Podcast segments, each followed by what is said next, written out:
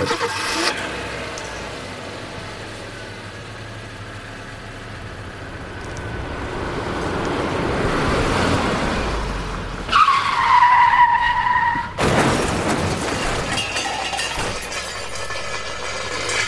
Dames jongens en meisjes, welkom bij aflevering 134 alweer van de Nader Jongens podcast. We naderen ons driejarig bestaan. En we doen vandaag een, uh, een faalspecial, Bas Paternotte. Uh, eerst mijn persoonlijk falen. Ik heb zondag iets verkeerd gegeten. Althans, er is iets verkeerd gevallen bij mij. Dus uh, er moet misschien wel geknipt worden, omdat ik even zeg... Bas, ik moet naar de play! Ja, want in de moskee zat je zondag ook al te scheiden. Ja, dat, is niet normaal. Ja, hey, oh, oh, dat weten de luisteraars van de moskee niet, hè?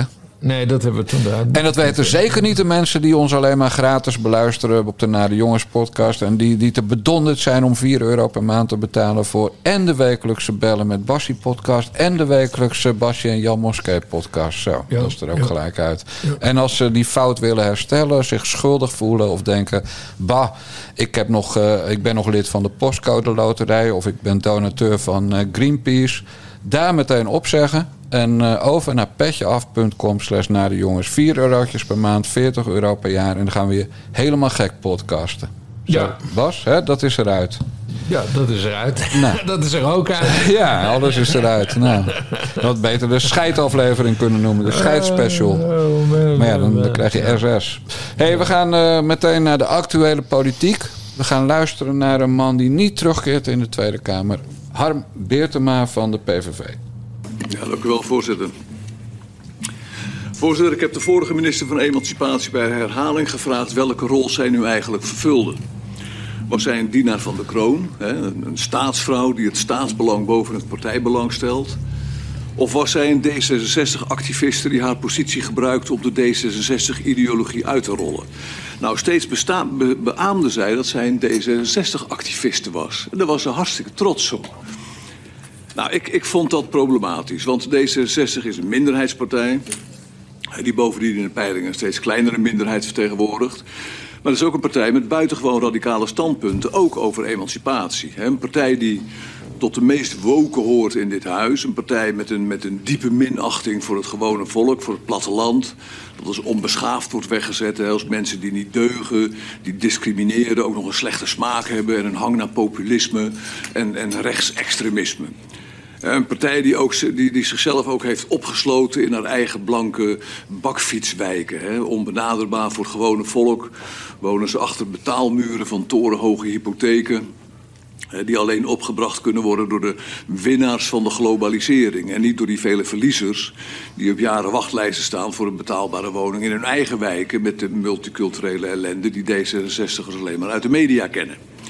Nou, en vanuit die lommerrijke blanke wijken leest D66 de tokkies, tussen aanhalingstekens, de morele les over discriminatie van mensen van kleur en van de letterbakgemeenschap LHBTIQ. Als dit nou een negerkerk was geweest, had ik echt uh, na elke zin gezegd: Yeah! Hell yeah! Yes! Halleluja! Halleluja! Ja, ja. Praise de Beertema! Ja, praise Beertema. Maar goed, Beertema. het is geen kerk. Nee, uh, hij vertelt het wel heel mooi, hè? Dit ja, was een mooie maar wat ik ook zo mooi vind aan die man, hij is 72. Ik heb hem wel eens ontmoet. Hij heeft een, uh, het lichaam van een vijftiger. Wat ik al niet meer kan zeggen. Uh, ja. en, en hij heeft zo'n waanzinnig mooie spreekstem, vind ik. Ja, ja, ja, ja. ja. En, nee, Bas, ja. jarenlang met zijn poten in de modder gestaan in achterstandswijken voor de klas. Ja. Dus in tegenstelling tot al die, die bedrijfskundestudentjes die in de Kamer zitten... gewoon ook een man die weet waar het over gaat. Nee, hij was een van mijn favoriete uh, PVV-Kamerleden. Juist ook uh, wat je zegt. Hè. Hij, heeft, uh, hij heeft echt belachelijk veel ervaring met, met, met, met onderwijs geven. Ook aan achtergestelde kinderen. Ook aan allochtone kinderen. Uh, dat, dat zijn echt Kamerleden die, uh, als je in de commissie onderwijs zit, uh, erbij moet hebben. Alleen er is ergens... Oh, oh, oh. oh het bruggetje ja. is voor mij. Mag ik het bruggetje doen? Bruggetje nog wat? Er is stront aan de knikker.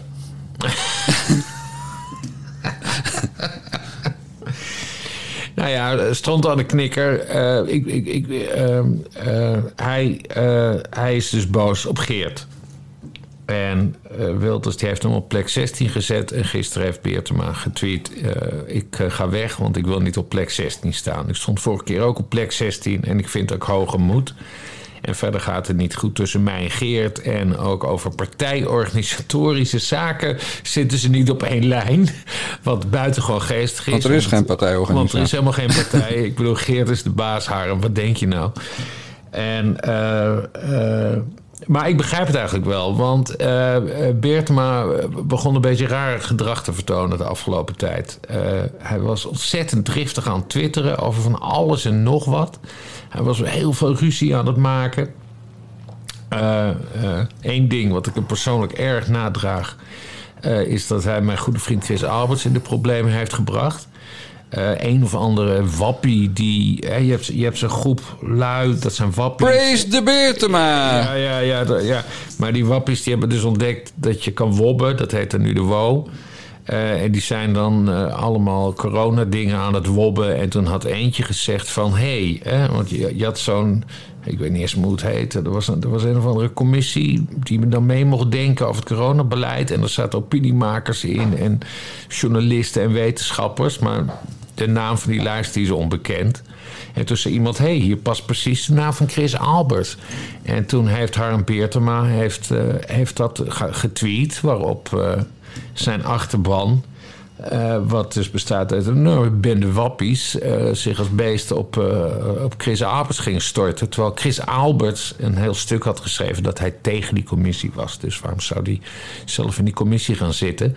Maar toen had ik echt iets van... Beertema, je bent al een beetje zo radicaal aan het twitteren de hele tijd... maar nu ben je dus ook gewoon volstrekt onschuldige mensen in gevaar brengen door met een of ander kulverhaal van een stel wappies te komen. Ja. En, uh, nou, als je ik, trouwens Chris Albers nodig hebt als argument om iemand neer te sabelen op Baspaternotte, dan uh, is er weinig reden nee, om neer te maar sabelen. Nee, maar, nee, maar luister nou, dit, dit gaat gewoon. Nee, joh, je hebt gelijk. Dit, dit, is niet, dit was niet netjes. Dit was niet netjes. Nee, daarom. Maar ik vind niet dat je hem kan, kan verwijten dat zijn volgers vervolgens losgaan op Chris Alberts. Want dat gebeurt altijd en overal. Dat doen jouw volgers ook op sommige mensen. Mijn volgers. Ja, ja, ja. Wij zijn niet verantwoordelijk voor onze volgers.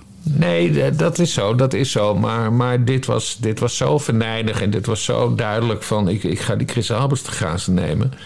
Um, maar ook, gewoon, ook zo dom, omdat Albers dus zelf een enorm artikel had geschreven... waarin hij tegen, zich tegen die commissie uitsprak. Ik zeg niet dat dat de reden is. Ik kom alleen maar met dat voorbeeld. Ja. Want ik ken, ik ken Beertema van vroeger ook. Hij kwam ook op de TPO-borrels. Hij had bij ons een staande uitnodiging.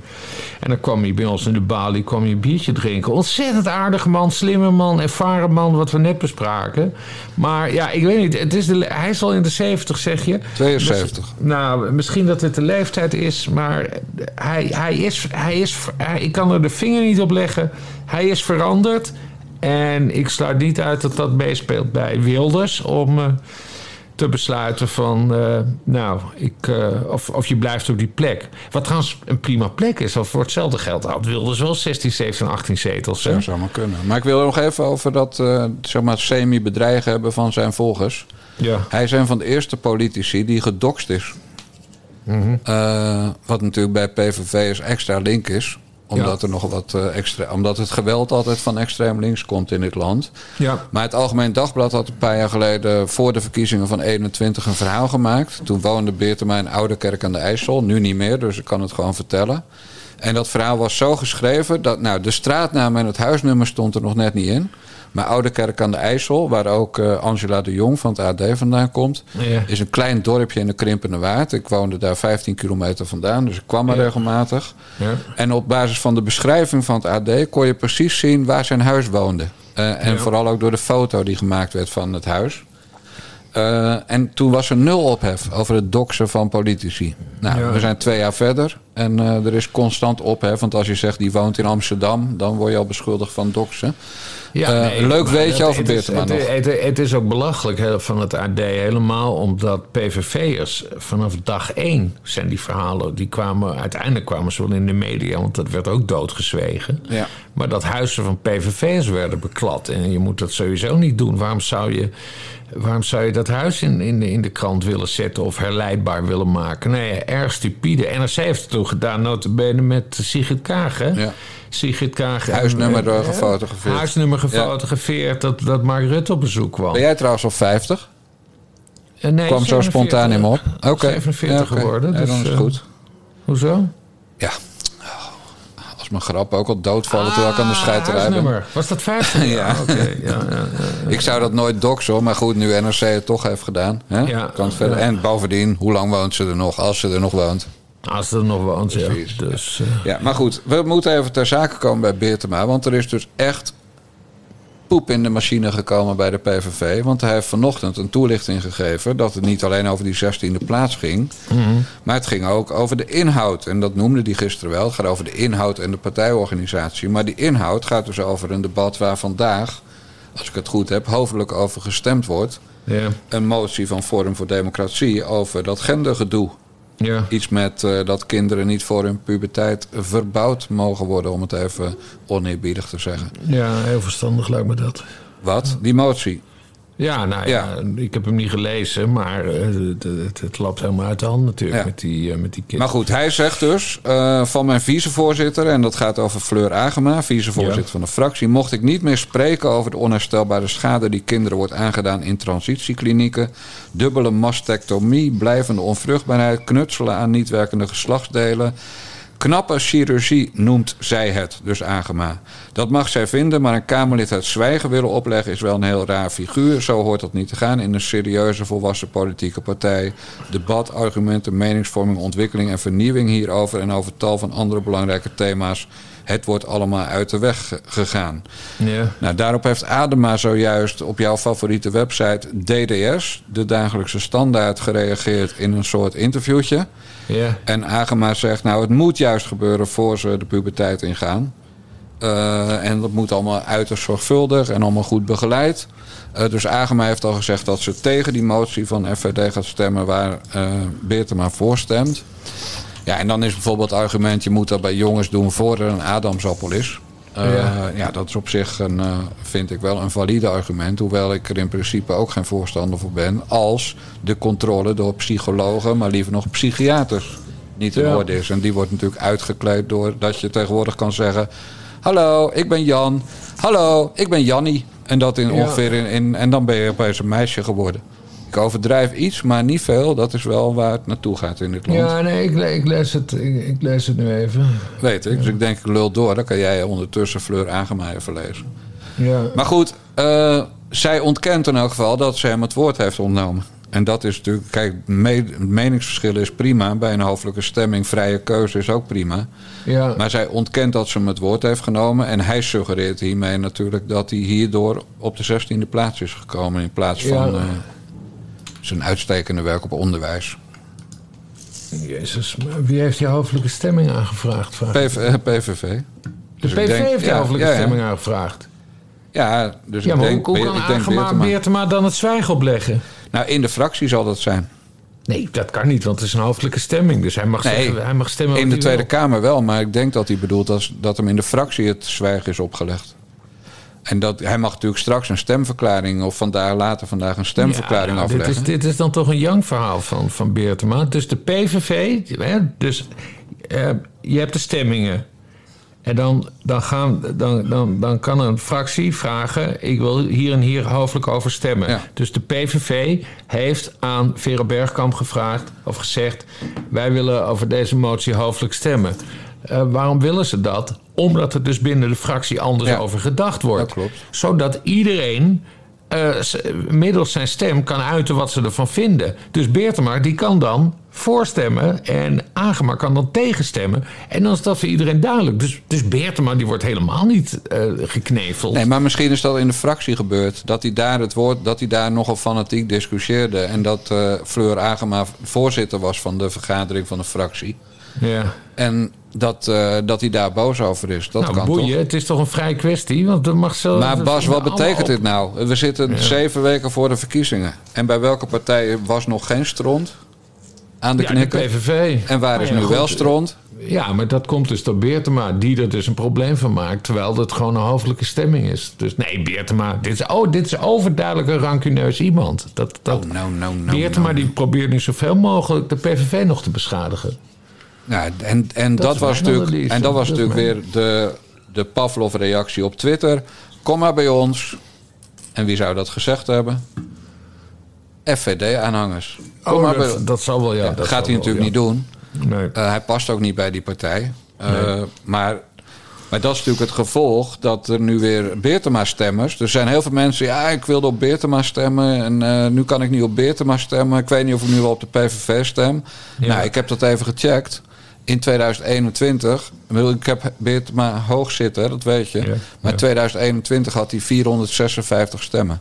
uh, Oké, okay, de dus, PVV gaat de verkiezingen verliezen. Overduidelijk. Ja, dus binnen, de, binnen de top 16, de mensen die een zetel haalden... Uh, was hij op één na de slechtst scorende qua voorkeurstemmen. Nou, ja. maakt allemaal niet uit. Maar al die mensen die nu huilen... nu weet ik niet op wie ik moet stemmen van de PVV. Ja, ja dat is ook wel een beetje huilie-huilie doen. Uh, om, ja. omdat... Uh, nou ja, de, zoals Frans Timmermans profiteert van de ellende bij de Partij voor de Dieren... zo profiteren andere partijen of, of partijtjes van de ellende bij de PVV, denk ik. Dat is wel een gevolg. Ja, ja, en, en, ja. en nog één ding, hè. Ik, bedoel, ik heb Wilders ook hoog zitten, al was het alleen maar...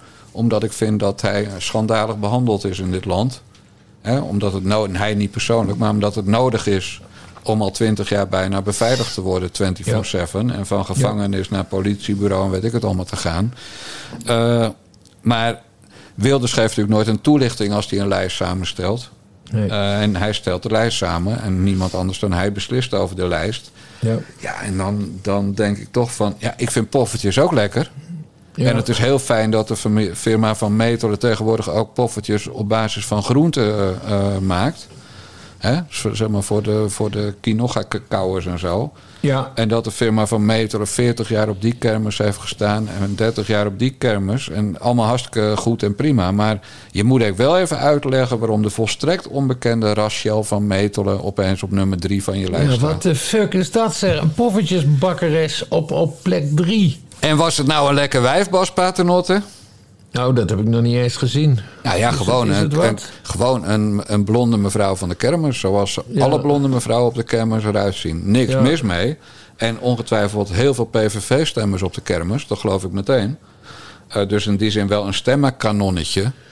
Maar goed, ja. uh, het grootste stemmenkanon buiten Wilders is Fleur Agema op één en Martin Bosma op twee. Deze ja. mevrouw gaat geen 20.000 stemmen halen zoals Martin Bosma. Nee, nou, dan Wilders zal dan wel iets in haar hebben gezien wat, uh, wat wij nog niet weten. Maar nee, ik, maar ik had ook iets van, hé, hoe, wie is Rachel van Metelen? Ja, niemand wist dat. Hè? Kijk, het is, het is hartstikke goed om mensen uit de praktijk binnen te halen. Hè?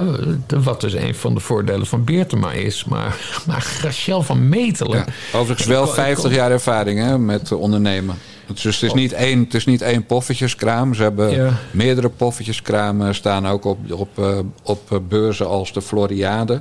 Ja. Dus het is, het is niet één poffertjeskraam van 5 bij 4 meter. Het is wel een echt serieus groot bedrijf. Hebben Ja. ook een nieuw bedrijf overgenomen. Dus ze weten alles van de lasten van uh, kermisexploitanten in het algemeen, maar ook van, uh, van ondernemen. Ja. Dus het is, geen, geen, uh, het is nog altijd beter dan Sjoerd Sjoerdsma of, uh, of, of dat soort types. Ja, oké. Okay. Nee, maar dan hebben we dus iemand voor de, voor onder, voor de, voor de, voor de ondernemers. Ja, het MKB. Zo ja. Mooi, ja. Dus dat is op zich helemaal niet raar. Een MKB'er met ervaring. Maar ik vraag me nu wel af wie nu de poffertjes op de, in al die kramen gaat, gaat draaien. Ja. Nu Rachel er niet meer is.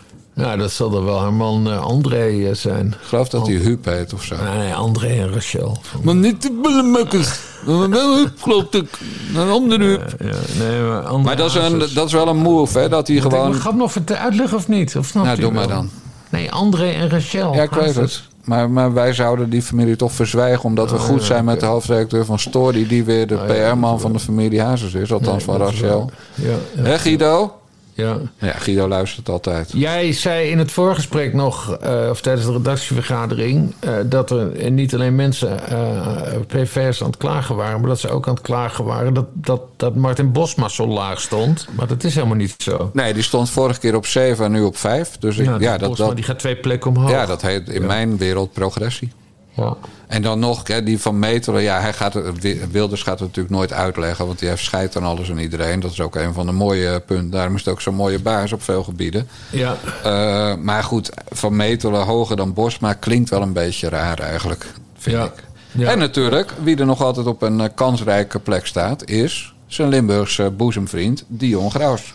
Ja, Dion op 14. Ja, en dat vind ik ook wel goed, want dat is een beetje een middelvinger naar NRC, die hem al jaren probeert neer te zetten, ondanks elk gebrek aan veroordelingen of zelfs rechtszaken. Maar probeer hem al jaren weg te zetten als een man die zich zijn tengels bij vrouwen niet thuis kan houden en zo. Ja. Terwijl juist de vrienden van de NRC D66 daar echt een, eh, een eh, curriculum vitae over hebben opgebouwd. Hè, onder Frans van Drimmelen. Ja. Dus Dion Graus hoog houden vind ik ook wel een soort gaaf statement hoor. Dat er gewoon. dus ja, en, en, de ridder. Dion- en vergis je niet, Dion Gaas is ook echt wat je noemt oude poep. Die is er vanaf het begin al, Oude eh, poep. al bij. Oh, oh, Bas.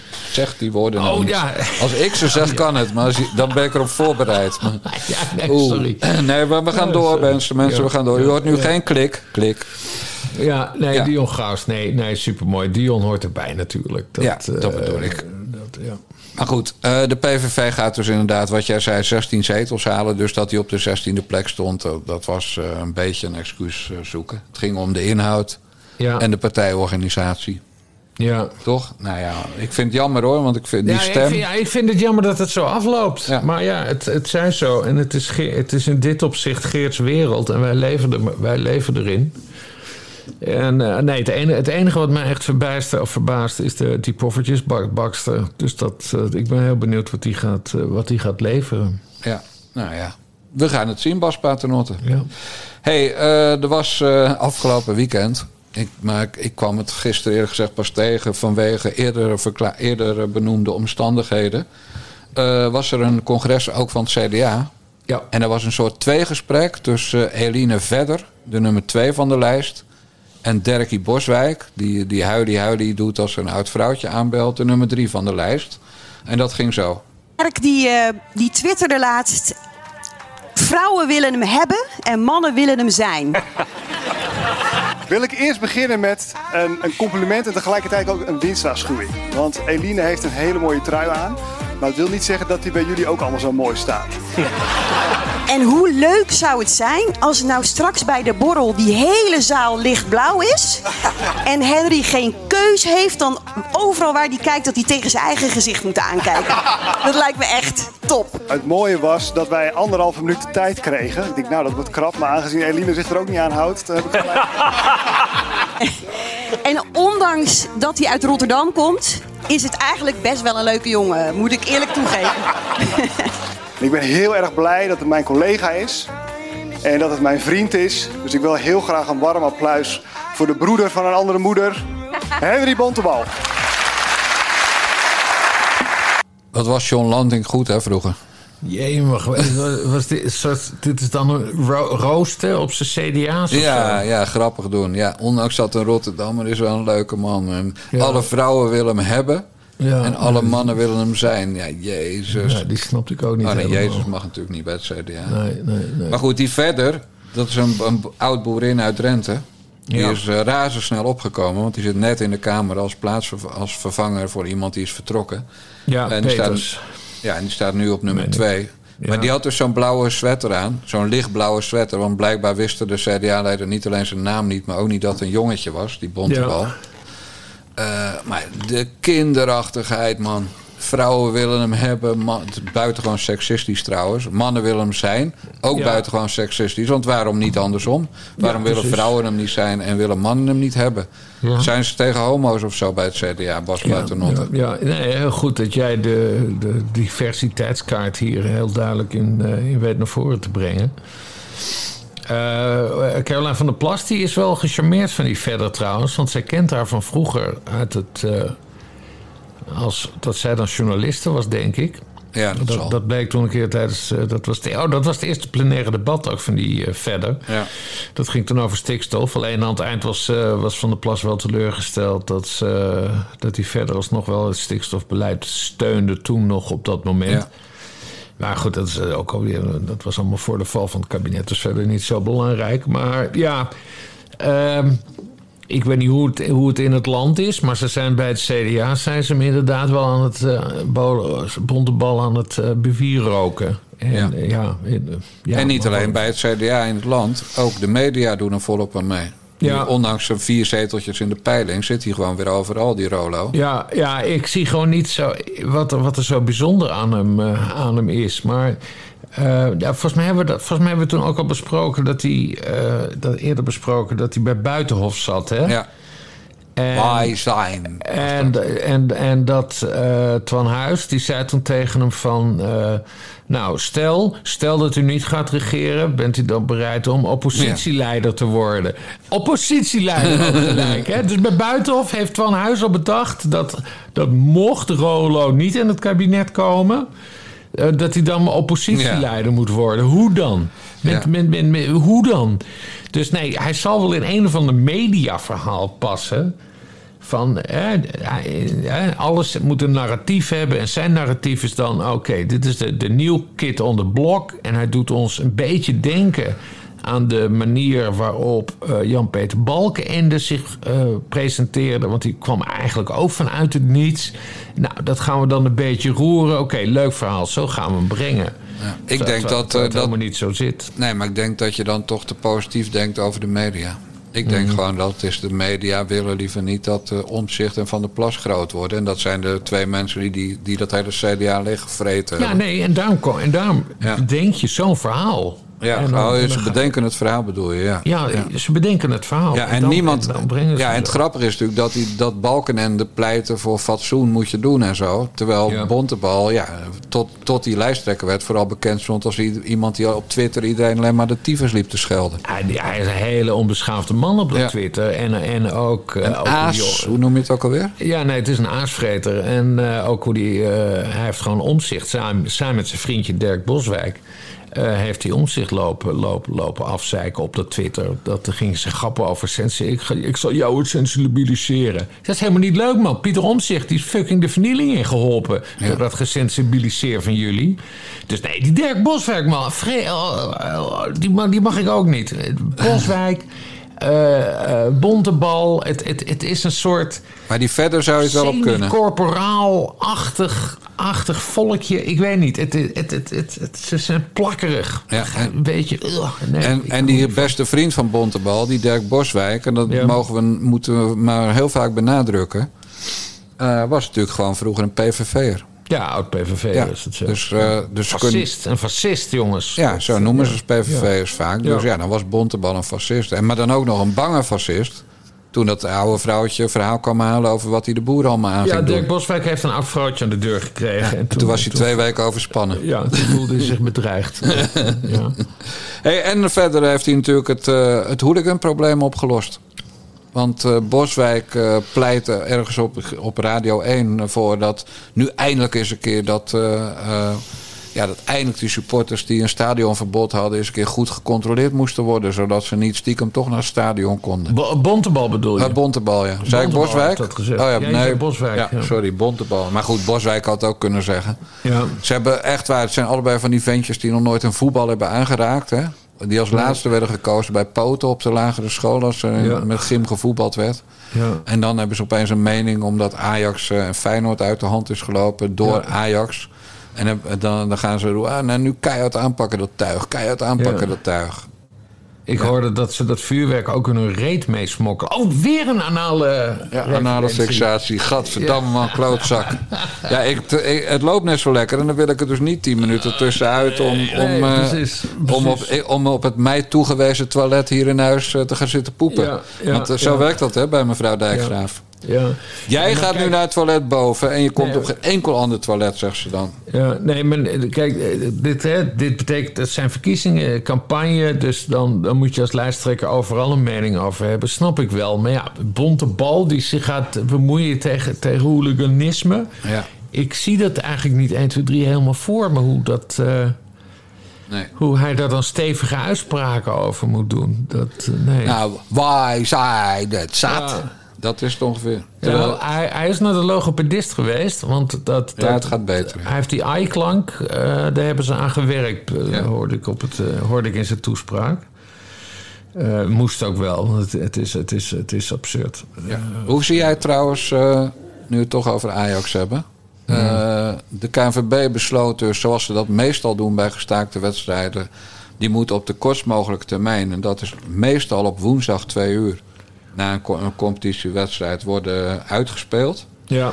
Nou besloot de KNVB dat. En dat had gevolgen voor Ajax en voor Volendam. Want Ajax wilde liever tegen Volendam spelen. Wat heel dom was. En Volendam wilde graag nu tegen Ajax spelen. Omdat Ajax kut is.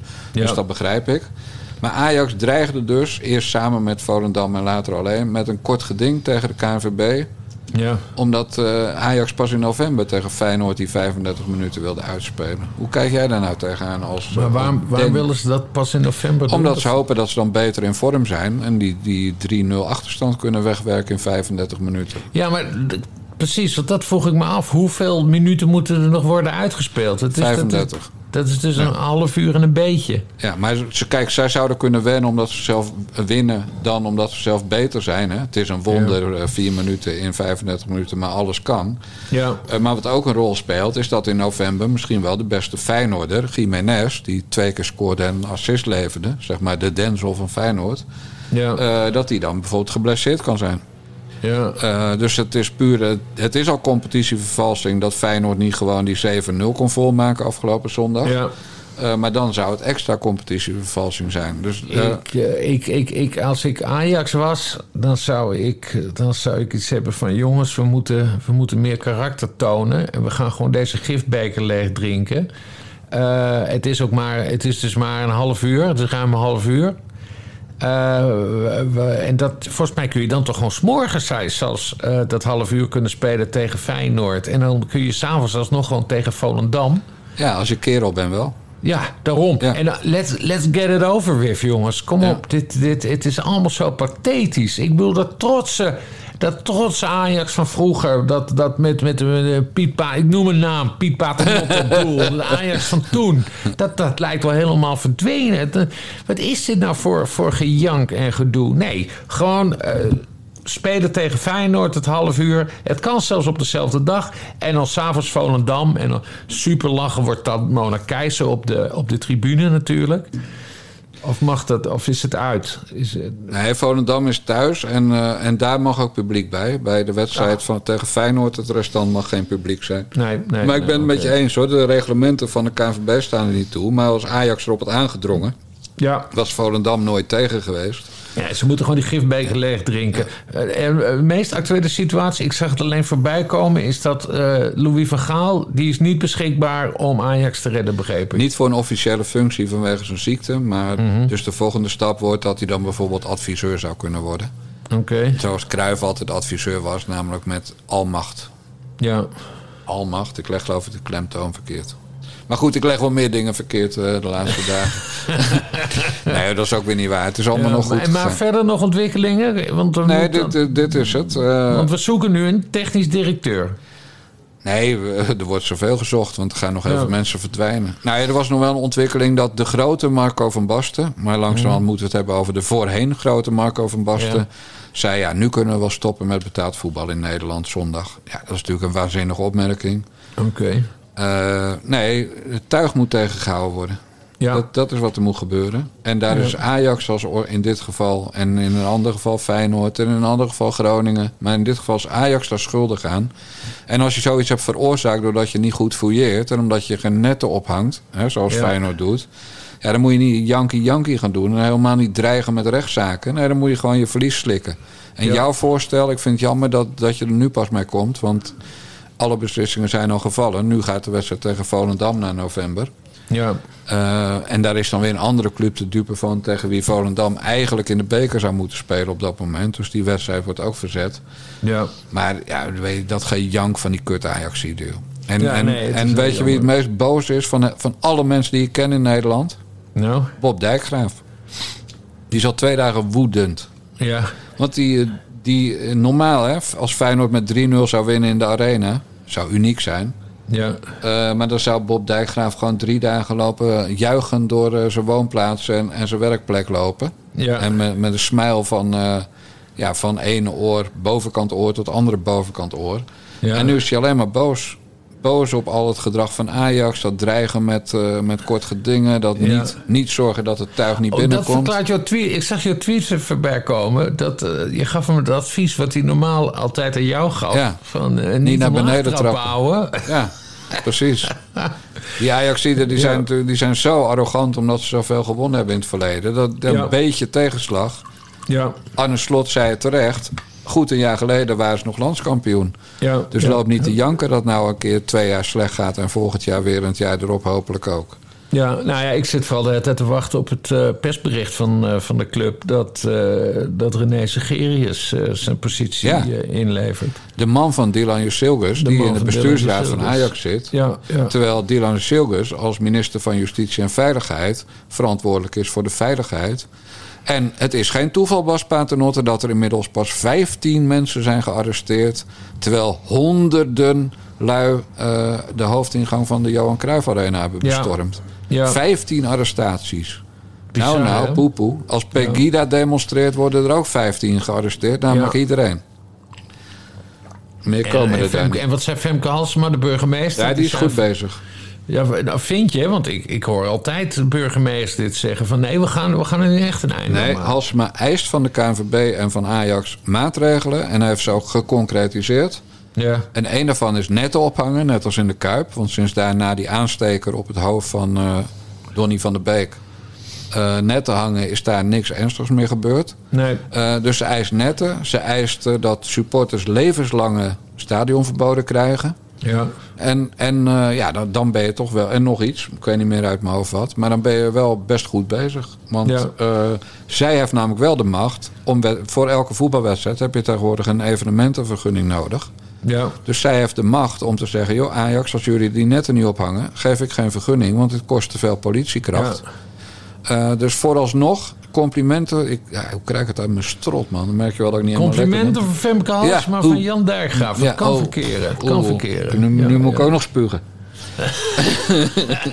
Emmertje. Ja. Emmetje, ja.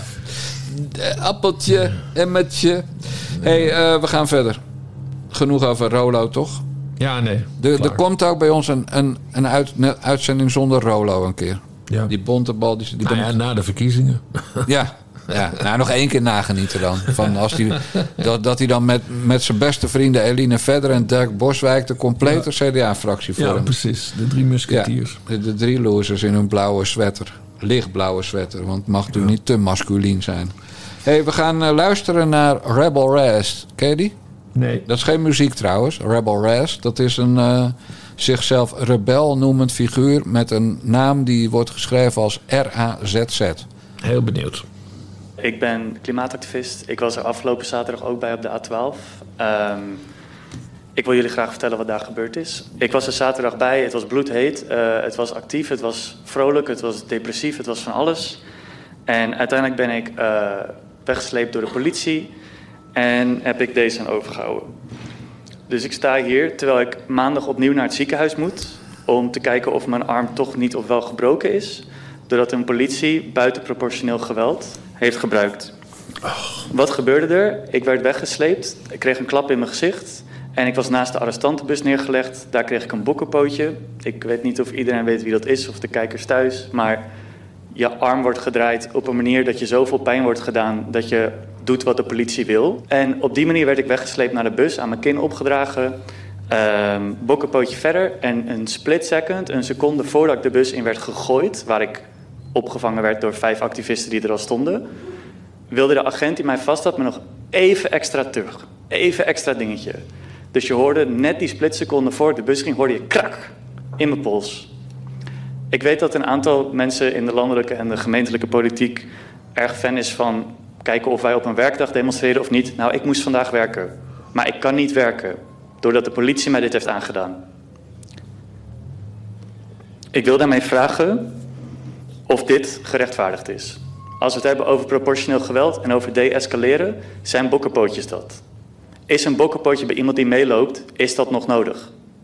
Is een bokkenpootje krak, net aan het eind een split second even afmaken voordat de bus ingegooid word, is dat proportioneel? Is dat de-escalerend?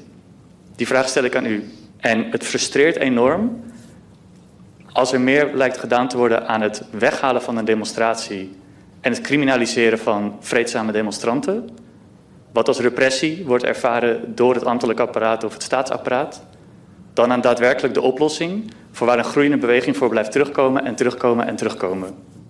Ja, nou, ehm, ik moet deze knaap een klein beetje gelijk geven. Eh, dat bokkenpootje, ik kende de term niet. Eh, maar dat is dus schijnbaar de arm zo op de rug draaien dat, je, eh, dat dat pijn doet. Nou, dat vind ik een, Ja. ja. maar dat vind ik een hele goede manier. Want zo hou je iemand in bedwang en zo kun je, hè, kun je hem naar zo'n bus leiden of naar een cel, weet ik veel. Dus dat snap ik wel. Maar dat hij daarna dan nog even zo'n zo'n extra knakje krijgt. En daar hebben we het wel eens over gehad. Hè? Jouw ervaring als sportverslaggever. Dat je eh, in stadions eh eh, ME'ers soms hebt. Die toch wel erg veel lolderen hebben om te gaan meppen met de lange lat. Ik kan me voorstellen dat er bij het aanhouden van, eh, van die extra demonstranten. dat er natuurlijk ook wel een paar agenten tussen zitten. die dan inderdaad even zo'n knakje extra doen. En dat vind ik dus niet netjes van zo'n agent. Ik heb daar een hekel aan. Je moet ze gewoon. hé, je mag ze van mij prima hardhandig eh, oppakken. En, eh, en met de lange lat erop. En, eh, en, met, het, en, en met het waterkanon. Eh, maar als je iemand eh, hebt, hebt overmeesterd, als je hem in bedwang hebt, ja, nou, dan moet je hem gewoon toch netjes in die bus gaan zetten. En dan moet je niet nog eventjes eh, zijn pols knakken en zo. Dat, nee, vind ik niet netjes van die Maar politie. vooralsnog weten we niet of het waar is. Hè? Nou, we weten niet of het waar is, inderdaad. Maar, maar als het zo is, ja, nou ja, niet, niet netjes van de politie. Moeten ze gewoon niet doen. Slaat ook nergens op. Nee. hey, waterkanon zei je. Ja. Dat brengt ons natuurlijk op het kort geding dat eh, Extinction Rebellion wil gaan, aan, eh, wil gaan eh, beginnen tegen de politie. Want Ja. die wil dat de rechter gaat verbieden om het waterkanon in te zetten als dit werkschuwtuig van de A12 eh, eh, moet worden verwijderd. Wat er, wat er met die waterkanonnen is, het is echt... Ze zijn stuk, hè? Ze zijn Ja, zo zachtjes. We hadden, eerst hadden we onze eigen waterkanonnen. Eh, maar daar was iets mis mee. Ik weet nog steeds niet wat het precies was. Maar volgens mij zakten ze door hun banden. Omdat de, ze konden de hoeveelheid water die Ja, ja. erin gaat, konden ze niet aan. Eh, toen kregen we dus die Duitse waterkanonnen. Wat ik erg onhandig vond. Of althans onhandig. Maar daar stond dus gewoon politie voorop. Ja. Ja. vind ik niet kies. Dat moet je gewoon even afplakken. Gewoon even een Nederlandse sticker van politie erop plakken. Eh, eh, en nu hebben we Belgische waterkanonnen. Maar dat zijn tegelijkertijd de waterkanonnen die we gaan kopen. Dus die moeten later nog geverfd worden. En die schijnen het wel goed te doen. Want eh, die Duitse waterkanonnen... je zou denken, nou die Duitsers die zijn groenlieg. Nou, dat hebben we gezien. Dat Pisstraaltjes. Is een soort pisstraaltje, douche. Ja. Dat is gewoon een douchestraaltje. Lekker die- eindelijk. Schrokken ze ook van, hè, van douchen. ja, precies. Maar, eh, en, en die Belgische, want daar waren ze allemaal over aan het klagen. Van, eh, ja, en, dat en hier, pas, op, pas op je nieren. Je moet je, en dan gaan ze met, met de rug Ja. gaan ze naar de straal zitten. En dan, en dan werd er geroepen, je moet je, moet je tas, hè, je rugtas, moet je, moet je voor je nieren zetten. Want anders je- worden je nieren beschadigd. Ja, jongens, het is een fucking waterkanon. wat, wat, wat denk je nou? Het is geen waterpistool, het is geen speelgoed. Dus nee, ik vind dat zo gejank. Nou, ik ben benieuwd wat de rechter gaat zeggen. Wat denk je dat de rechter gaat zeggen? Geen idee, maar als het een D66-rechter is, dan, eh, eh, dan hebben we een probleem. Nee, maar de rechter kan hier natuurlijk nooit ja tegen zeggen. De- Nee. Dat is echt, dan gaat de rechter namelijk oordelen... oh, ik vind dit wel een goed doel. In dit geval mag het waterkanon niet. Of de rechter moet zeggen... een waterkanon mag nooit meer. Nou, dat is natuurlijk Ja. complete waanzin. Ja. En ik denk bij al die dingen die die luid doen... Hè, hoe verder ze ook gaan... eh, als ik boer was of ik zat bij Pegida... gewoon goed opletten, een lijstje maken... wat allemaal mag van de politie en het OM... En gewoon gelijke behandeling eisen als je straks eh, eh, je eigen demonstraties gaat houden. Behalve Mhm.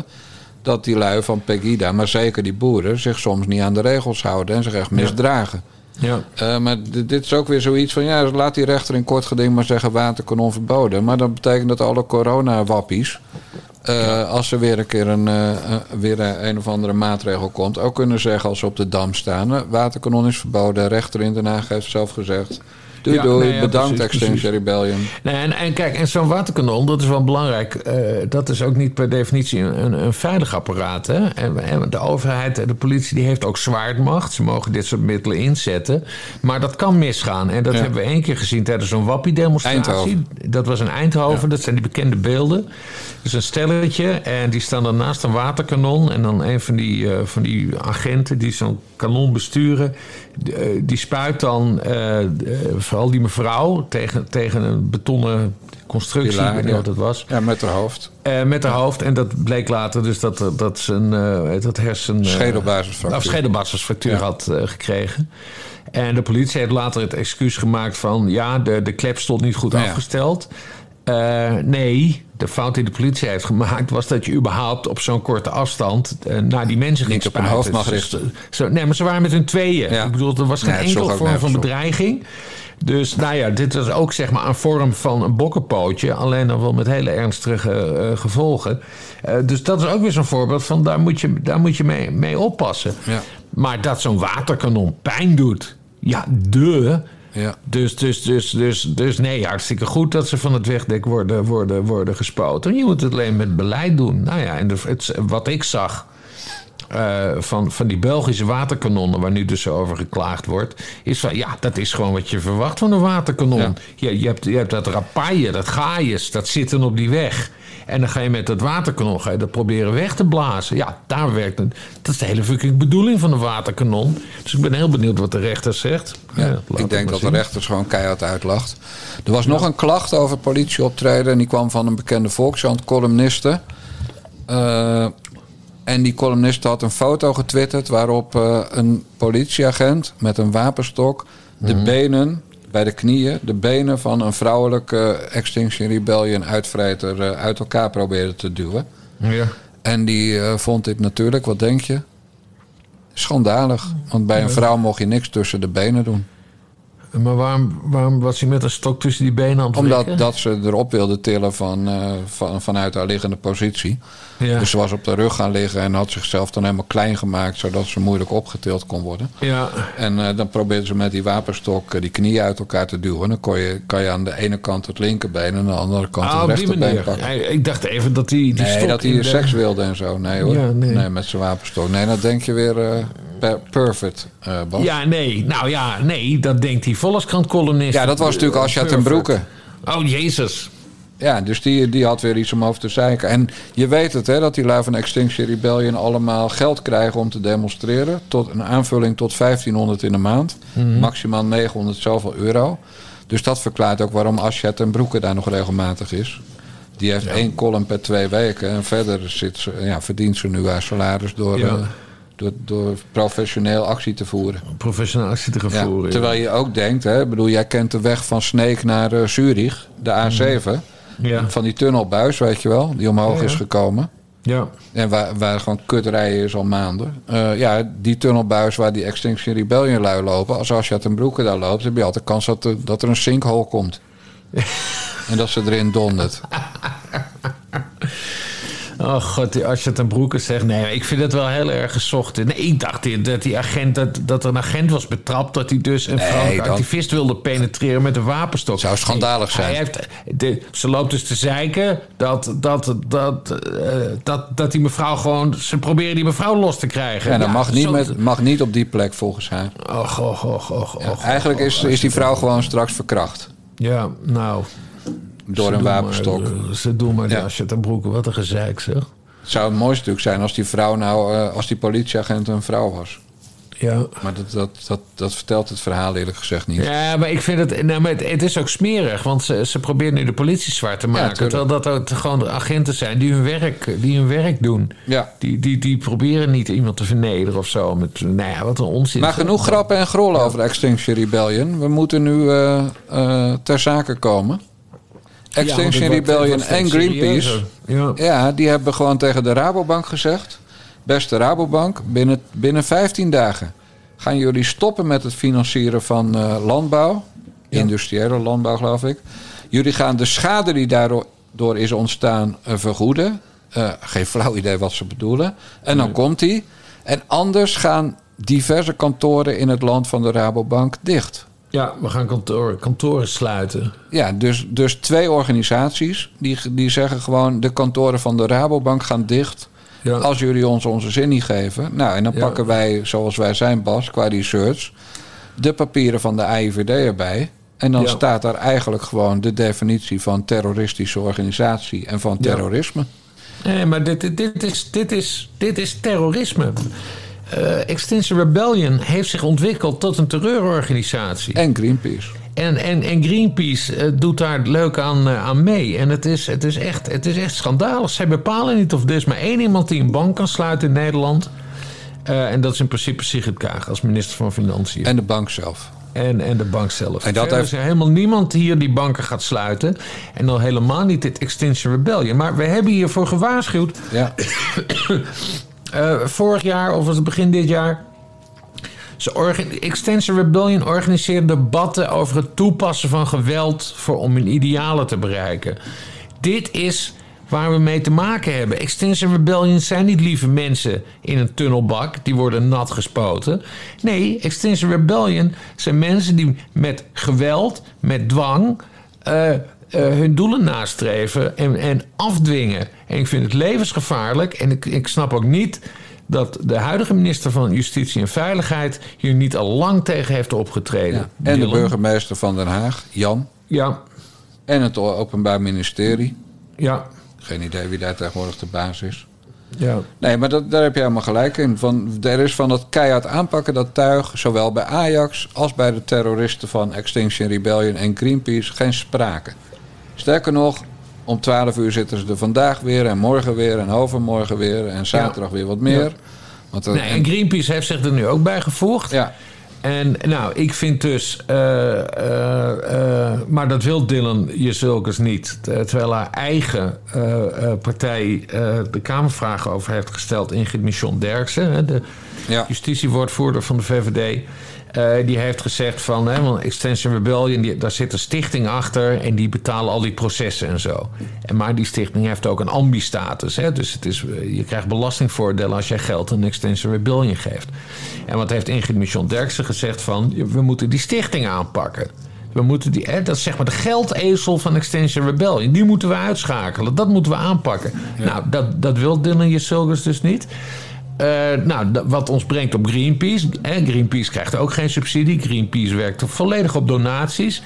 Eh, ik weet niet hoe dat precies zit. Er zal ongetwijfeld ook een stichting achter zitten. Aanpakken. Je moet het geld van ze afpakken. Je, je, hoe heet ze? Pluk ze kaal wetgeving. Wat je met drugscriminelen doet. Hè? trek de ambi-status in ook. ja, ambi-status intrekken, eh, rekeningen bevriezen. Ze moeten echt dat Extension Rebellion en nu Greenpeace... Hè, wat altijd nog wel een beetje op sympathie kon rekenen... want zeehondjes en walvissen en, en oh, kijk eens, met, stoer met de speedbootjes... Nee, die gaan nu dus ook banken bestormen en sluiten. Wat is dit voor waanzin? Ja, er moet er is- onmiddellijk tegen worden opgetreden. Bokkenpootje, allemaal. Ja, je denkt dan, hè, want, want eh, Greenpeace gebruikte ook, ook expres dat eh, kantoren sluiten als term. Dan denk je, nou, de volgende dag zijn ze wel zo slim om daarvan te maken actie voeren. Dat mag natuurlijk wel actie voeren bij de Rabobank. Eh, eh, maar, en dat doen ze er wel op hun website, Greenpeace. Maar ze hebben er vervolgens nog op Twitter. En wij blijven trouwens wel gewoon Twitter zeggen, hè, tot in de eeuwigheid. Nou, nee, ik zeg het vanaf dag 1 al X. Maar dat komt omdat ik die eh, Elon Musk gewoon een leuke vind. Moderne gedoe van jou ook. echt. Maar goed. Eh, op Twitter zegt Greenpeace vandaag... ja, jullie vinden wel dat wij harde woorden hebben gebruikt... Maar, maar jullie moeten ze richten op de Rabobank. Want wat die allemaal doen is veel erger in het Amazonewoud. Ja. Dus die fuckers die bevestigen gewoon dat ze kantoren van de Rabobank gaan sluiten. Ja, En dan ben ik gewoon terug in de tijd van Rara... en de Rode Brigade in Italië en de Rode Armee-fractie. Ja, maar die kant gaat het op. Ja. En, dat, en dat mag geen verrassing heten, omdat Extension Rebellion dit heeft aangekondigd. Ze debatteren, ze organiseren debatten met GroenLinks-Kamerleden Ja. over, over hoe ze geweld willen gebruiken. Dus, dus nee, dat, het is niet eens een verrassing. Wat, wat, wat gewoon hinderlijk is, wat ergelijk is, is dat eh, het ministerie van Justitie en Veiligheid in casu Dylan Jezilgus, lijsttrekker van de VVD notabene, keihard aanpakken is zijn uitspraak, dat ze helemaal niks doet. Die lui die beginnen de dienst uit te maken, lijkt het wel in dit land. nee, schandalig. Dat doen ze al een tijdje, hoor, Bas. Ja, nee. Alleen ze komen er steeds eerlijker voor uit... dat ze gewoon de baas nou, zijn. dit bedoel ik. Dit is Ja. weer, hè, dat heet een escalatieladder. Dit is de volgende stap op de escalatieladder. En ik zal je zeggen waar het mee eindigt. Het eindigt met kogels. Net zoals met Pim Fortuyn. Die is vermoord door een extreem linkse milieuterrorist. En deze, deze kant gaan we weer op. Het gaat zich herhalen. Ik, ik geef het je op een briefje. Tenzij er nu wel wordt ingegrepen. Ja, en wat denk je? Nee, voorlopig niet. Nee, precies. Eh, dan hebben we nog een eh, blokje buitenland op jouw verzoek, Bas Paternotte. Want zo ben ik. Oh, daar ga ik ook boos van worden. Nou. Wat een woede in mij, terwijl ik normaal altijd helemaal zen ben. En nog even over Twitter. Ja. Eh, ik verdien dus met Twitter, hè? ja, ik ook. Goed, hè? ik heb de eerste betaling binnen. Ja, ik ook. Hoeveel heb jij verdiend? Eh, 40 euro. Oh, ik 365. Ja, jij veel meer, hè? Ja. Het gaat erom dat, dat, dat mensen, dat jullie luisteren, dat, daarom zijn wij ook zo dol op Twitter. Het is nieuw bij Twitter, in Nederland althans. Eh, je kan je aanmelden voor geld verdienen en dan verschijnen er in je timeline af en toe advertenties. En die advertenties, eh, ja, die leveren dus geld op. En zeker van als, ze van als de kijkers geverifieerde accounts zijn. Ja. Eh, dus ik heb blijkbaar iets meer geverifieerde accounts dan Bas. Of, en dat is reëler, ik verstuur tien keer zoveel tweets als Bas. Ik denk dat En dat je hebt het meer volgers. Ook je dat. Hebt, je hebt meer dan volgers. 100.000 volgers. Ik heb er maar 50.000 of zo. Nou, ik vind het toch heel knap voor een paternotte. Je hebt een Maar meer dan gelijknamige Kamerlid. Ja, nee, maar het, gaat het, gaat me, het gaat me om het principe Ja. dat iedereen die Elon Musk loopt af te zeiken. Ja. Eh, maar dit is toch gewoon hartstikke geestig. Ja. Dat je, dat je, dat je, en ze betalen ook echt. Ik dacht, nou, er zal wel iets achter zitten dat er niet eens betaald. Nee. Ja, het Ik- wordt gestort. Ik heb, en ik heb dus Bas sinds 2008 of 7 zit ik erop. Hè? Dus we hebben het over 6, 15, 16 jaar. Ja. 15, 16 jaar heb ik, heb ik hier van mevrouw Dijkgraaf gehoord. Zit je weer te twitteren? Ja. Zit je, ik zit niet op social media. Zit je weer te twitteren? Jezus, dat getwitter de hele dag. En nu zeg ik gewoon... Hé hey, schat, heb je het gezien? Gratis geld van Twitter. Ja, ja. Oh, moet je niet wat vaker twitteren? Zeg, Dijkgraaf, ga eens twitteren. Zit je nou weer in de hangmat? Nee, je moet twitteren. Als jij toch aan de scheiterij bent, neem je telefoon mee. Dan kan je lekker twitteren op de play. Ja, nee, ik vind het echt super sympathiek van die Musk dat hij dit eh 100 bedacht heeft. Ja. Ja. Dus ga vooral naar twitter.com slash baspaternotte en twitter.com jndkgrf. Meld je daaraan als volger als je dat nog niet gedaan hebt. En als je het nog niet gedaan hebt, ben je vast ook geen donateur via petjeaf.com eh slash nare jongens. Wat, Ja. wat je zeer kwalijk te nemen is. En omdat ik het dan straks niet hoef te doen, zeg ik er vast bij dat je dan gratis de Bellen met Bassie podcast elke week krijgt. En vaker dan één keer in de week, zelfs in verkiezingstijd. En dat je elke week op zondag de Basje en Jan Moskee ontvangt. eh, waarin wij eh, de diepte ingaan met alle geloven. Ja. Zo, dan gaan we nu naar Canada. We have here in the chamber today Ukrainian Canadians, Ukrainian Canadian world veteran from the Second World War who fought the Ukrainian independence against the Russians and continues to support the troops today, even at his age of 98.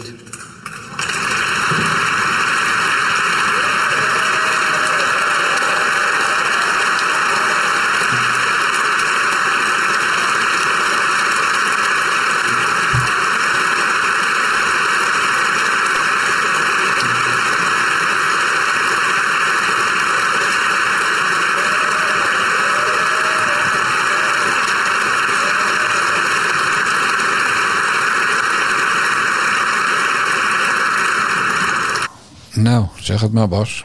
Nou, wij, wij horen hier een, eh, een bijeenkomst in het Canadese lagerhuis. En eh, de meneer die we horen, dat is de, de, de voorzitter. Anthony Rota, de, de, de Vera Bergkamp van, eh, van Canada. En hij introduceert de 98 jaar oude Jaroslav Hunka. En dat is dus een heel oud mannetje... die nog tegen de Russen heeft gevochten als Oekraïner. En wanneer eh, vochten Oekraïners tegen de Russen? Tijdens de Tweede fucking Wereldoorlog. Ja, En eh, eh, terwijl hij die Anthony Rota deze, deze speech houdt... je hoort dat hij even stokt. En volgens mij komt hij er dan pas achter waar hij mee bezig is. Want, want wie vochten tegen de Russen in Oekraïne tegen, in, in de Tweede Wereldoorlog? Dat waren de Duitsers. En met name de SS-eenheden. En eh, nou ja, we gaan, we, gaan, we gaan gewoon niet uitleggen hoe fout de SS is. Eh, dus wat er is gebeurd, eh, de Canadezen die hebben hier staan klappen voor een oud SS'er. Jaroslav Hunka, SS'er. En nee, het is, het, is de, het, is, het, is, het, is, het is de wereld op zijn fucking kop, joh. En, Ja. en, en, en, en nou ja, dit, dit is al te bizar voor woorden. Dat, dat dus niemand erbij stil heeft gestaan. Ik denk dus dat die Rota, wat ik net zei, hij valt heel even stil. Ik denk dat hij dan pas ontdekt wat er aan de hand is, waar hij mee bezig is. ja. En toen was het al veel te laat. Maar... eh, Hebben ze trouwens excuses aangeboden of niet? eh, ja, iedereen wijst naar elkaar. En er zijn, Iedereen heeft excuses aangeboden. Maar eh, die, die Trudeau, het is in ieder geval niet zijn schuld, zei hij. Want nee, dit was, dit was echt het lagerhuis. Ik heb er verder niks mee te maken. Een Rutte-trucje. Maar nee, maar het is, het is zo oliedom. En je speelt ook de Russen ermee in de kaart, hè? Ja. Want de Russen die kunnen nu zeggen, zie je wel, het zijn allemaal nazi's, die Oekraïne. en nee, maar het is echt aan, aan alles olie, oliedom. Maar dat heeft ook zijn effect in Nederland. Eh, want eh, je weet, er is zo'n zo'n hele groep Nederlanders die erg begaan zijn met de Oekraïne. Terecht, ik ben ook begaan met, eh, met de Oekraïne. En ik hoop ook dat die vreselijke oorlog snel is, eh, is afgelopen. En, eh, en, en Poetin is gewoon een klootzak. En ze moeten alles teruggeven, vind ik. En de Krim moet ook terug naar Oekraïne. Ik vertel dit allemaal even expliciet erbij, omdat ik al het verwijt heb gekregen. eh, dat ik namelijk pro-Rusland zou zijn. Wat ik absoluut niet ben, nooit geweest ben ook. Ik vind dit alleen erg stupide. Dus ik had daar iets, ik had er iets over getweet en ik was op Twitter aan het kijken. En toen zag ik een ene Job van de Broek voorbij komen. Eh, en die twitterde: De positie van specifiek de Oost-Europese divisies binnen de SS was zodanig complex dat het los van eventuele oorlogsmisdaden heel erg ingewikkeld is om daar vanuit je luie stoel anno 2023 een moreel oordeel over te vellen. Dus ik kijk, wie, wie is dat? Job Ja. van den Broek, nooit van gehoord. Ja, een klein belletje wel. Want, en toen wist ik, wacht, die ken ik van de, van de, de politiek hier uit Utrecht. Want hij zit hier in een of andere commissie. Maar hij is ook Henry, Bontes, Harry, Henry Bontebals mannetje in de hele provincie Utrecht. Want Oh. hij is de campagneleider van de provincie Utrecht. Een niet onbelangrijke provincie eh, qua eh, CDA-achterban. Omdat we hier ook heel veel boeren hebben en dergelijke. Eh, maar die Job van den Broek, die zichzelf een NAVO-fella noemt. En dat is NAVO met een F. Dat is, dat is een soort clubje. En ik snap nog steeds niet wie het precies zijn. Maar het zijn een soort tegentrollen die dan weer Russische trollen de Ja. afzeiken. En ze vinden zichzelf ontzettend belangrijk. Eh, en ze vinden zichzelf ontzettend eh, deugen. Maar deze Job van den Broek, Henry Bontebals mannetje in Ja. de provincie Utrecht... die loopt hier dus gewoon goed te praten... dat er fucking SS'ers worden geëerd in het Canadese parlement. En, en ik kan er gewoon niet met mijn hoofd bij. Want je hoeft maar één ding te zeggen... dit deugt niet... Nee. Het is extreem dom van de Canadezen geweest dat ze dit überhaupt hebben bedacht. En laten we hier, hier nooit meer over hebben. Maar wat doet die Job van den Broek? Die is nu al dagenlang met allemaal argumenten bezig. Van ja, nee, en het is, het is allemaal veel genuanceerder. En het had niet moeten gebeuren. Maar ja, dit, nee, nee, nee, Job van den Broek. We gaan niet SS'ers goed praten. Dat gaan we gewoon niet doen, idiot. Hij dus wel. Heb je ook het woord dus idiot al gebruikt op Twitter? Ja, weet ik niet. Maar Nee, ik, ben je al ik- geblokt? Ik heb, ik heb, nee, maar ik heb bewust me, me eh, niet te veel getwitterd. Want ik ben er echt, echt, echt, echt zo fucking woedend over. Ik hoor het. Ik heb hier, nou nou ja, hier vanmorgen, ik heb, ik heb natuurlijk nog wel een klein dingetje eraan aan gewijd. Je hebt, je hebt eh, het Auschwitz, Memorial, of Auschwitz Museum, dat is de, de, de, de Twitter-handle. Dat is het, eh, hè, Auschwitz, het, museum, eh, het museum Auschwitz in Polen. Eh, ik ben meermaals geweest, ik heb rondleidingen gegeven. En, en die versturen iedere dag fotootjes van slachtoffers. En toevallig vandaag eh, eh, een fotootje. A Dutch Jewish girl, Anne Groenteman Wright, was born in Amsterdam op 26 september 1936. En dan zie je haar met, eh, eh, met een broertje en een zusje op de foto. In 1942, eh, in, she was deported to Auschwitz with her mother Lena. And siblings Jeannette en John over all were probably murdered together in a gas chamber. Ja, vriendje op van den Broek, dit, dit, dat, is, dat, is, dat, is nog, dat is 81 jaar geleden. En, en, en 81 jaar later klappen ze voor SS'ers in, in een fucking het parlement van Canada. Ik kan er met mijn hoofd niet bij. En praat een mannetje van, van Henry Rolo Bontebal het goed. Dat is natuurlijk de Nederlandse invalshoek. Bontebal praat het goed. En, Ja. en ik, ik, vind het, ik vind het verschrikkelijk. Ik kan, er, ik kan er met mijn hoofd niet bij. En, en dit komt. Het is gewoon volledig doorgeslagen met, met hoe, hoe dat Oekraïne de boel aan het polariseren is hier. Eh, kijk, we, we- ik ben ook voor Oekraïne. En ik vind dat Oekraïne moet. Heb ik net allemaal gezegd. Ja. Maar dat, dat niemand dan erbij stilstaat dat Oekraïne ook een donkere sch- geschiedenis heeft. Namelijk dat er Oekraïense SS'ers waren. Ja. eh, waaronder deze meneer. eh, eh, en dat je dat dan niet goed moet praten. Dan moet je gewoon zeggen: nee, was fout, klaar. Dat- dat- het is niet eens een punt van discussie. En dan zo- zo'n CDA-melkmuil. Die, die dan het toch goed probeert te praten. Ik kan met mijn hoofd niet bij. Ik vind het absurd. Het is de wereld op zijn kop. En, en, en ik had eigenlijk, eigenlijk maar ja, ik, ga het niet doen, ben ik te netjes voor. Maar ik had eigenlijk de hele dag moeten twitteren met Harry Bontebal en CC. Zeg Harry, heb je al afstand genomen van deze idioot uit jouw partij? Deze idioot die voor jou de campagne leidt in de provincie Utrecht. Maar goed, heb ik niet gedaan. Dan ben je echt te netjes hoor, Bas. Ja, ik ben te netjes. Doe dan gewoon drie keer. Niet, niet honderd keer, maar gewoon drie keer. Ik heb, eh, ik heb er nu... Ik ben trouwens geblokt door in in Bontebal, dus ik kan het niet doen. Ja, nee, Nee, maar Bontebal luistert niet naar onze podcast. Bontebal luistert alleen naar zijn vrienden Eline en Dirk. Die dan, eh, die dan zeggen, ja, alle vrouwen willen met hem en alle mannen willen hem zijn. Ja, ja, ja. ja. Nou, Joop- moet- van den Berg hij, heet hij. hij, moet, hij moet wat doen aan die SS-goedpraters eh van Ja. hem in zijn partij. Maar goed, Potverdorie zeg, Ja. idiot. Aantje, aantjes moeten we ook weer anders zien natuurlijk. Ja, ja, ja, Aantjes, ja, nou ja, Aantjes was dan uh, Germaanse SS, dus Ja. die heeft nooit, nooit gevolgd. Ik heb Aantjes nog geïnterviewd, hè? Ja. Bas, wie heb jij niet geïnterviewd? Ja, Henry knap, Bontebal. hè? Ja, nee, ga je nooit Henry doen, Bontebal heb ik nooit ontmoet. Nee. Nee, die ga je ook nooit interviewen, want die is al weg voor jij weer een keer naar buiten gaat. nee, dat is waar. Heeft hij jou echt geblokt? Ja, voordat hij eh, lijsttrekker werd al. Oh, Dom, hè? hij dacht ik ga even Dijkgraaf preventief eh, Nou ja, blokkeren, ik- want dat zal gaat me helpen. Ik, ik zal wel een keer eh, iets gezegd hebben toen hij weer eh, mensen liep Ja. uit te schelden op social media. Van, van fatsoen moet je doen en, en terug naar de normen en waarden van mijn jeugd. Ja, Weet je wel, de tien geboden eigenlijk. Ik ben niet christelijk, maar de tien geboden vind ik op zich allemaal prima. Ja. Maar goed, daar was Henry Bontebal toen niet van gediend. Want toen was het nog een ordinair, ja, Rolo-olifant eh, jochie. Zo'n teringleiertje die zijn laatste Rolo zelf opeet. Terwijl die Nou ja, olifant smacht nou naar een lekker stukje de- chocola. Vooral dus dat hij, dat hij om zich aan het afzeiken is. Ja, die, schandalig. die Bontebal is een hele nare fan. Maar Hele ik vind die, die, die gozer in de, in de... Job van den Berg. Job van den Berg vind ik eigenlijk nog, nog nader. Dat je, dat je gewoon, gewoon SS'ers probeert te nuanceren. Ben je goed bij je hoofdman? Ik bedoel, sodemiet erop. Kijk, die Adolf Hitler, ja, die had wel een hond en die was heel lief voor zijn hond. Dus eh, eh, ja, ik kan wel zeggen dat het een schoft was, maar hij had ook zijn andere kant. Ja, maar echt zo'n nuance Ja, is het gewoon. flikker Maar toch je op, kan, ja, je kan. SS'ers niet nuanceren. Gewoon niet. Dat, dat, dat bestaat niet. Kan niet. Zel- Doe je nee. niet. En dat is ook doorgetrokken naar de hedendaagse geschiedenis. Hè?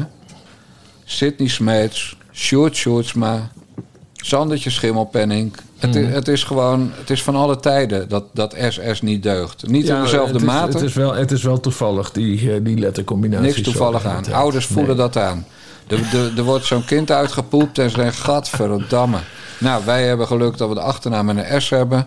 Hup, we noemen de Sander en we noemen de Sydney en we noemen de Sylvana en, en Sjoerd. Gewoon huppa. Ja, ik Ja. vind het wel mooi eigenlijk. Ja. Ja, Bas, Moet oké. naar het toilet. Kan je me even beledigen, dan kan ik eruit. Ja, nee, het is, het is, het is zover. Ik hoorde dat, eh, dat, eh, dat hij een gouden toilet heeft gekocht trouwens, nu hij bij SBS zit. Wie? Frans Klein. Bas, de mazzel. Doei doei.